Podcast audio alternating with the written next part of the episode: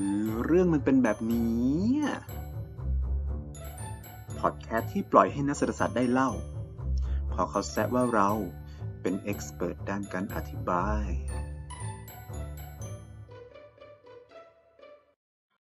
EP 27 มองลูน่าผ่านการโจมตีค่าเงินยุคต้มยำกุ้ง สวัสดีค่ะ กลับมาพบกับพอดแคสต์คือเรื่องมันเป็นแบบนี้พอดแคสต์ที่ปล่อยให้นักเศรษฐศาสตร์ได้เล่า เพราะก็แซะว่าเราคือ expert ด้านการอธิบาย ช่วงสองสามปีมานี้นะคะกิงเชื่อว่าคุณผู้ฟังหลาย ๆ ท่านเนี่ย ต้องได้ยินเรื่องราวเกี่ยวกับสกุลเงินคริปโตเคอเรนซีหรือว่าที่เราเนี่ยมักเรียกว่าเหรียญคริปโตเนาะซึ่งเจ้าเหรียญพวกนี้นะคะ ในไทยก็มีอยู่หลายสกุลเงินเหมือนกันที่เรามักจะได้ยินบ่อย ๆ เช่นบิตคอย น์ ลูน่าอีเธอเรียมนะคะ ซึ่งต้องยอมรับว่าหลายคนอะก็จะได้รู้จักจากข่าวเนาะแบบบางที ช่วงที่ฮือฮาเนี่ยขึ้นไปถึงหนึ่งล้านบาทเลยก็มี แต่ช่วงนี้เห็นหลาย ๆ คนก็กำลังเศร้านะคะ เพราะว่าเหรียญหลาย ๆ เหรียญเนี่ยก็ราคาคงลงอย่างต่อเนื่องเลยทีเดียว มันเกิดอะไรขึ้นนะคะ วันนี้เราชวนผู้ช่วยศาสตราจารย์ ดรอัธกิจเทพมงคล หรือว่าอาจารย์ต่องมาพูดคุยกันค่ะสวัสดีค่ะ สวัสดีครับจิงครับ อาจารย์ตองช่วงเดือนที่ผ่านมาปรากฏการณ์ที่เกิดขึ้นก็คือเหรียญคริปโตเนาะไม่ว่าจะเป็นบิตคอยรูน่าเนี่ยล่วงลงกว่า 90 กว่าเปอร์เซ็นต์เลย มันเกิดอะไรขึ้นบ้างคะอ๋อก่อนอื่นนะ คือเรื่องคริปโตหรือบิตคอยเนี่ยนะครับนะเอาเอาจริง ๆ ต้องต้องออกตัวก่อนว่าผมก็ไม่ไม่ได้ไปเข้าไปเล่นอะไรกับเขานะครับนะเพราะฉะนั้นเนี่ย ไม่ได้เป็นคนในอินดัสทรีหรือว่าได้ได้หรือเสียจากการเทรดบิตคอยอะไร แต่ว่าเพิ่นเป็นนักเศรษฐศาสตร์ที่ศึกษาเรื่องฟองสบู่นะครับ แล้วเงินทุกชนิดนะครับ ในโลกนี้ในประวัติศาสตร์เศรษฐกิจมาทั้งหมดเนี่ย โดยตัวมันเองก็เป็นฟองสบู่อยู่แล้วนะครับ อันนี้ทุกคนต้องทำความเข้าใจกันก่อนนะครับ เงินที่เราคุ้นเคยที่เป็นเศษกระดาษเนี่ย ตัวมันจริง ๆ ก็เป็นกระดาษถูกปะทำไมเราถึงเชื่อว่ามันมีค่าหนึ่งร้อยบาทสองร้อยบาท พันหนึ่งห้าร้อยอะไรอย่างเงี้ยนะครับนะมันเกิดจากอะไรนะครับ มันก็เป็นกระดาษเหมือนกันนะครับคำตอบก็คืออ่ามันเป็นมูลค่าฟองสบู่นะครับเป็นเป็นมูลค่าที่เกิดจากความเชื่อนะครับ เราเชื่อร่วมกันว่ามันมีมูลค่า มันก็มีมูลค่า เพราะฉะนั้นเนี่ยเอ่อเงินทุกชนิดมันเป็นฟองสบู่ โดยนิยามของเงินอยู่แล้วนะครับ ไม่ว่าจะเป็นเงินที่เป็นกระดาษ หรือเงินที่เป็นตัวเลขในหน้าจอ อิเล็กทรอนิกส์ก็ตามนะครับ ทีนี้มาถึงตัวคริปโตเคอเรนซีคริปโตเคอเรนซีเนี่ยเป็นเงินที่เรียกว่าเป็นโคตรฟองสบู่เลย เพราะว่าถ้าเราคิดกับเรื่องเงินดีๆแล้วเนี่ยนะครับนะกระดาษอย่างเงินบาทอย่างเงี้ยมันเป็นฟองสบู่โดยตัวมันเองก็จริง แต่อย่างน้อยเนี่ยนะครับนะความเชื่อร่วมกันเนี่ยมันเกิดจากการ backup ของประเทศประเทศหนึ่งคืออย่างประเทศไทย มันใช้ความน่าเชื่อถือของประเทศประเทศหนึ่งเนี่ย ในการสร้างความเชื่อร่วมกันว่าเงินชนิดนี้มีมูลค่า เพราะฉะนั้นเนี่ยมันก็จะค่อนข้างมีความมั่นคงครับเพราะว่าเครดิตของประเทศเนี่ยมันถูก back ด้วย GDP ของประเทศประเทศนั้นนะครับหรือว่าการผลิตสินค้าบริการต่างๆจำนวนมหาศาลของประเทศประเทศนั้น ในการ backup เงินสกุลสกุลนั้นอยู่ แต่ว่าเงินดิจิตอลเนี่ยมัน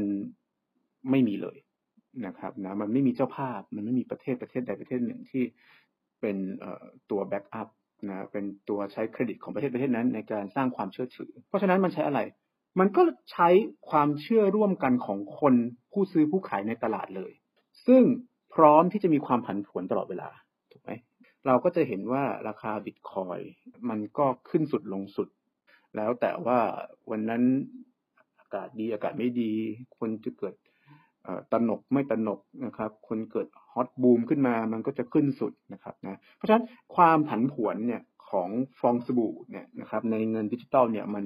มันสุดๆอยู่แล้วนะครับนะเมื่อเทียบกับสินทรัพย์ประเภทอื่นๆตะกี้กิงพูดถึงเงินสกุลหนึ่งขึ้นมาคือลูน่าซึ่งอันเนี้ยเป็นความพยายามนะที่น่าสนใจที่พยายามจะทำให้เงินดิจิตอลเนี่ยนะครับ มีค่าที่นิ่ง เราเรียกว่า stable coin แล้วลูน่านะครับกับตัวที่มาคู่กับมันเนี่ยก็เรียกว่า Terra USD เนี่ยนะครับนะเป็นสกุลเงินที่น่าสนใจ เพราะว่ามันเป็นสกุลเงินที่ใช้กระบวนการพิเศษนะครับ ในการตรึงค่าเงินให้นิ่งและเสถียรนะครับ เราเรียกเงิน Terra USD เนี่ยว่า algorithmic stable coin นะครับทีนี้ ผมขอใช้เวลาตรงนี้ในการอธิบายกลไกของมันนิดหนึ่งนะครับ เพราะว่านี้จะเป็นเรื่องที่เป็นเรื่องหลักที่เราจะพูดกันในวันนี้ ว่าการตรึงค่าเงินเนี่ยมันทำเป็นยังไง ในอดีตเนี่ยนะครับวิธีที่ง่ายที่สุดนะครับ ก็คือการตรึงค่าเงินกับ backup asset พูดง่ายๆก็คือว่า ถ้าฉันจะมีเงินผลิตออกมาอย่างในสมัยก่อนเนี่ย สมมติเงินดอลลาร์นะครับนะผลิตเงินดอลลาร์ออกมาหนึ่งร้อยดอลลาร์สมมตินะเฟด นะครับ หรือธนาคารสหรัฐเนี่ยนะครับนะเขาก็จะตรึงค่าเงินนะครับ กับทองคำเดี๋ยวเราเรียกว่า gold standard นะว่าฉันปิ้นออกไปหนึ่งร้อยดอลลาร์นะครับ แล้วฉันมีทองที่อยู่ในคลังของฉันเนี่ย มีทองหนึ่งร้อยแท่งสมมตินะเพราะฉะนั้นหนึ่งดอลลาร์ของฉันที่ฉันให้ไปเนี่ย มันมีค่านะ ถ้าคุณไม่เชื่อนะ คุณสามารถเอาเงินดอลลาร์หนึ่งดอลลาร์เนี่ยมาแลกกับฉันได้ ฉันจะให้ทองจากคลังของฉันเนี่ยให้หนึ่งแท่ง เพราะฉะนั้นเนี่ยด้วยคำสัญญาเนี้ยนะครับนะ แล้วจำนวนทองที่มีเท่ากับจำนวนเงินที่ปล่อยออกไปเนี่ยนะครับมันการันตีเลยว่าเงินหนึ่งดอลลาร์เนี่ยมีค่าเท่ากับทองหนึ่งแท่งถูกไหมนะครับอันนี้คือการ backup ร้อยเปอร์เซ็นต์กับสินทรัพย์นะครับแต่หลังจากนั้นเนี่ยพอเงินดอลลาร์มันติดตลาดนะครับไอการใช้ gold standard หรือว่า backup ร้อยเปอร์เซ็นต์เนี่ยมันก็มันก็ไม่จำเป็นอีกต่อไปนะครับหลังจากนั้นเนี่ยมันก็ไม่ได้ใช้การ backup สินทรัพย์อะไรขนาดนั้นนะครับมันใช้ความเชื่อ แล้วก็ credibility ของประเทศนะครับ ในการทำให้ค่าเงินสหรัฐมีค่าที่ค่อนข้างคงที่แล้วก็ไม่เหวี่ยงมาก ในกรณีของ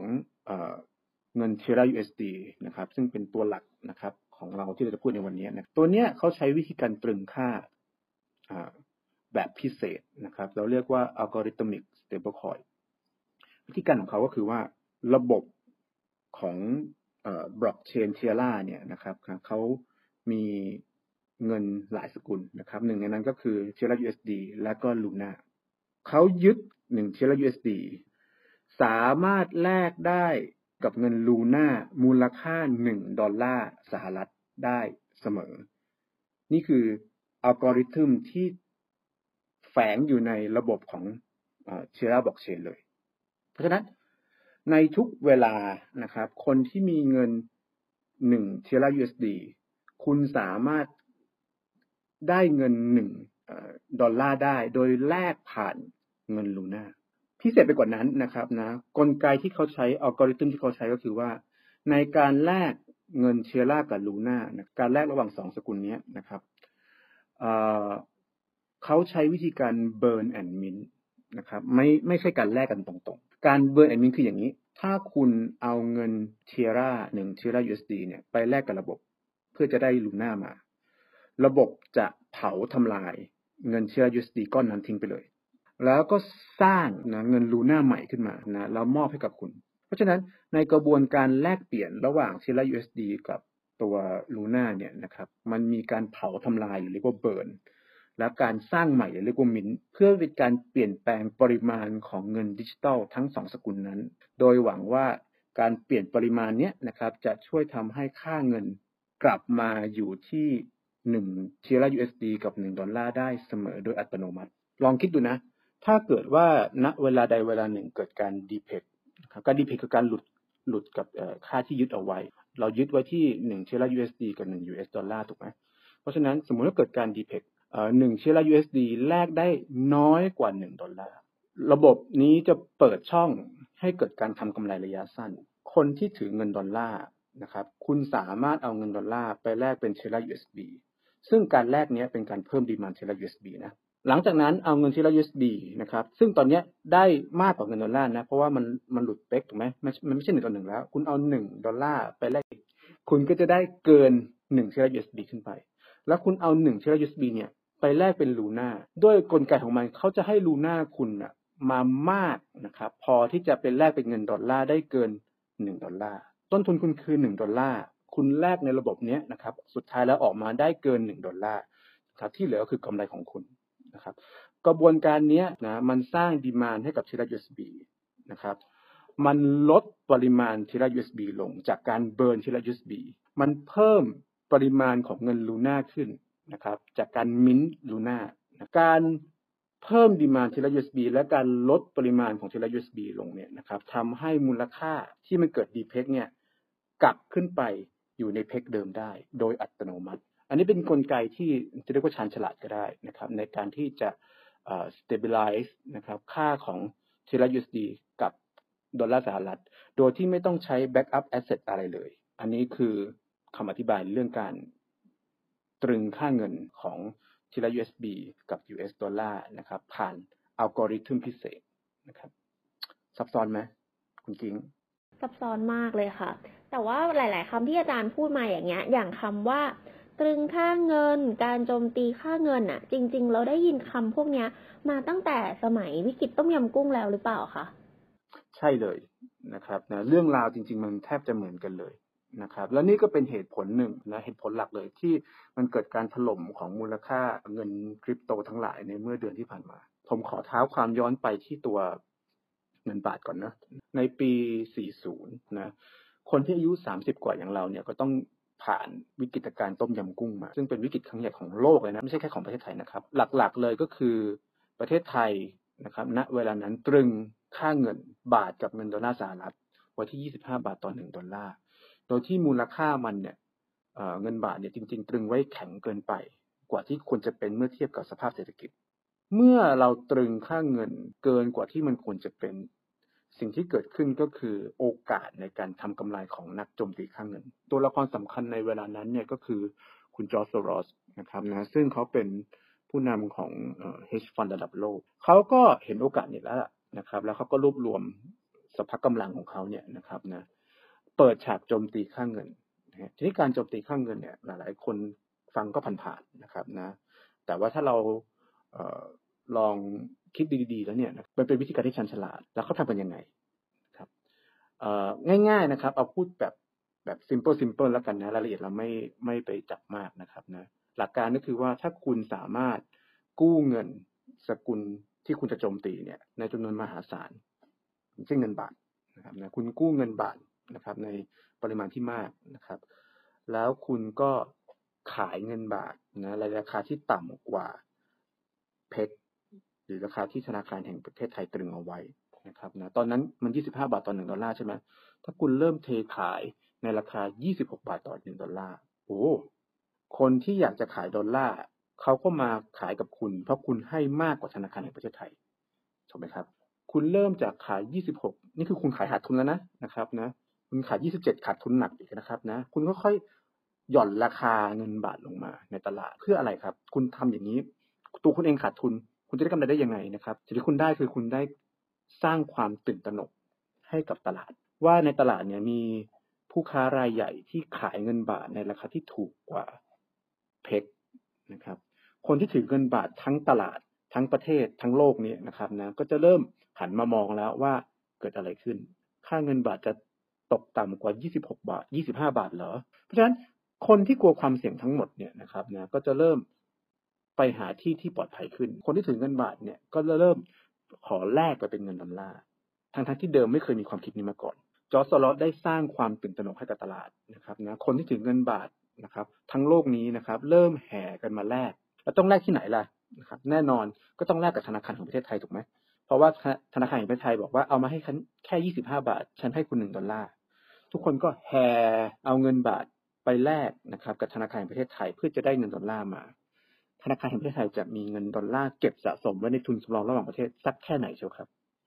นะถ้าคนที่ถือเงินบาททั้งหมดแห่กันมาแลกนะครับ แป๊บเดียวนะครับนะเงินดอลลาร์ที่เก็บไว้ในคลังก็จะหมดนะครับแล้วถ้าเงินดอลลาร์หมดแล้วนะครับเอ่อก็ไม่มีกลไกอะไรอีกนะครับ ที่จะสามารถตรึงค่าเงินบาทกับเงินดอลลาร์สหรัฐได้อีกนะแรงขายส่วนเกินที่เหลืออยู่ของเงินบาทนะครับ ก็ทำให้เงินบาทเนี่ยอ่อนค่าลง เพียงแค่ข้ามคืนจาก 25 บาทต่อ1ดอลลาร์นะครับไปเป็น 50 กว่าบาทต่อ1ดอลลาร์นะครับ51 บาทถ้าผมจำไม่ผิด นั่นแปลว่าอะไรครับ แปลว่าจอร์จโซรอสผู้ซึ่งขายเงินบาทในราคา 26 บาท 27 บาท เพื่อได้เงินดอลลาร์มา สามารถเอาเงินดอลลาร์จำนวนเล็กน้อยของเขาที่ที่แลกเอาไว้เนี่ยมาแลกคืนเป็นเงินบาทในอัตรา 1 ดอลลาร์กับเป็น 51 บาท แล้วก็ใช้หนี้ที่เขากู้มาตั้งแต่แรกนะครับใช้หนี้เงินบาทที่เขากู้มา เงินดอลลาร์ส่วนที่เหลืออยู่ก็กลายเป็นกำไรของเขา นี่คือการโจมตีเงิน ค่าเงิน ซึ่งสิ่งนี้ได้เกิดขึ้นกับทีรา USD ครับนะครับทีรา USD ทำเหมือนกันนะครับ ถึงจะเป็นระบบดิจิตอล ถึงจะเป็นอัลกอริทึมิก อะไรก็แล้วแต่เนี่ย สิ่งที่เกิดขึ้นคือการตรึงค่าเงิน ถ้าผู้โจมตีค่าเงินเห็นว่าการตรึงค่าเงินนี้ไม่สมเหตุสมผล สิ่งที่เขาทำก็คล้ายๆกัน เขาก็ไปกู้เงินทีละ USD มา ในปริมาณมหาศาล ซึ่งใน environment ของ Terra Blockchain เนี่ยเขาก็มีระบบการกู้อยู่แล้วนะครับนะแล้วเขาก็เทขาย Terra USB นะครับให้เกิดการ depeg และเกิดความตื่นตระหนกขึ้นในระบบ เมื่อความตื่นตระหนกมากเพียงพอเนี่ยเกิดการเทขาย Terra USB มหาศาล เกินกว่าการลดลงของการอของ Terra USB จากการเบิร์นนะครับนะที่อัลกอริทึมมัน พยายามจะลดปริมาณ Terra USB ลงเนี่ยนะครับนะก็ยังไม่เท่ากับการลดลงของความต้องการ Terra USB เพราะฉะนั้นการดีเพกนี้ไม่กลับไปที่เพกเดิมครับล่วงต่อเนื่องจากหนึ่งต่อหนึ่งเนี่ยนะครับนะถ้าผมจำไม่ผิดเนี่ยหล่นไปเกินห้าสิบเปอร์เซ็นตนะครับแล้วนอกจากนั้นเงินคู่ขาของมันอย่างลูน่าระบบการมิ้นของมัน นะครับนะที่เคยถูกยึดไว้กับเชล USB คนที่แห่เอาเชล USB มามาเบิร์นแล้วแลกมาเป็นเออแล้วแลกจากการมิ้นลูน่าออกมาเนี่ยปริมาณเงินลูน่ามหาศาลได้เพิ่มขึ้น พร้อมๆกับความต้องการขายลูน่าเพื่อที่จะได้มาซึ่งดอลลาร์สหรัฐ เพราะฉะนั้นไม่ต้องสืบครับ เงินลูน่าก็ล่วงล่วงแบบ เรียกว่าถ้าจะหมดค่าไปเลยนะครับ ติดพื้นไปเลย ก็ ยังไม่ฟื้นนะครับจนถึงปัจจุบัน ฟื้นตัวนิดหน่อยแล้วก็ไม่ได้มากมายอะไรนะครับ นี่ก็คือความล้มเหลวอีกครั้งหนึ่งนะครับนะของการตึงราคา ไม่ว่าบริบทจะเปลี่ยนจากยุคอนาล็อก มาเป็นยุคดิจิตอลแล้วก็ตามจริงว่าจริง ๆ อาจารย์เรื่องแบบนี้ดีมากเลยที่วันนี้เรามาคุยให้กับคนได้ฟังเนาะเพราะบางทีอะคนที่ถือเหรียญถือบิตคอยถือ เทราอะไรแบบนี้เนาะบางทีเขาอาจจะไม่ได้รู้จักคำพวกการโจมตีค่าเงินหรือการตรึงราคาใช่ไหมซึ่งวันนี้อาจารย์ได้มาเล่าให้เราฟังแล้วว่า ไม่ว่าจะตั้งแต่สมัยวิกฤตต้มยำกุ้ง หรือสมัยปัจจุบันนะคะ ที่เป็นยุคของเงินดิจิทัลเนี่ย เรื่องแบบนี้ก็ยังเหมือนเดิม ใช่ same story different context ใช่ค่ะ วันนี้ขอบคุณผู้ช่วยศาสตราจารย์ ดรอัธกิจเทพมงคลมากเลยนะคะ ที่มาพูดคุยกับเรานะคะ ครับนะก็หวังว่า คือผมก็ไม่ได้เป็นผู้เทรดในตลาดนะ เพราะฉะนั้นในรายละเอียดนะครับ ถ้าพูดอะไรผิดไปบ้างนะครับ ก็ต้องขอโทษด้วยนะครับนะการการลงทุนมีความเสี่ยงหลักการแล้วเนี่ยก็ก็ประมาณนี้แหละนะครับนะคือคือคือต้องบางทีแบบรายละเอียดเรื่องค้าขายหรือบล็อกเชนหรือพวกเนี้ยเราเราผู้ไม่ได้เข้าไปค้าขายจริง ๆ เนี่ยก็อาจจะไม่ได้รู้ทุกเม็ดขนาดนั้นนะครับนะแต่ว่าโดยหลักแล้วเนี่ย ก็เรื่องราวก็ประมาณนี้ครับได้ค่ะ วันนี้ขอบคุณอาจารย์มากนะคะ เดี๋ยวติดตามพอดแคสต์ของคณะพัฒนาการเศรษฐกิจใน EP ต่อไปค่ะ วันนี้ลาไปก่อน สวัสดีค่ะ สวัสดีครับ ขอบคุณมากครับ สามารถติดตามพวกเราได้ที่พอดแคสต์ คือเรื่องมันเป็นแบบนี้ทาง Spotify YouTube หรือ Facebook Econ d i d a Fanpage กด Follow Subscribe หรือถ้ามีประเด็นอะไรอยากรู้ แนะนำติดชมกันเข้ามาได้ มากันเยอะๆนะครับ มาสิ มา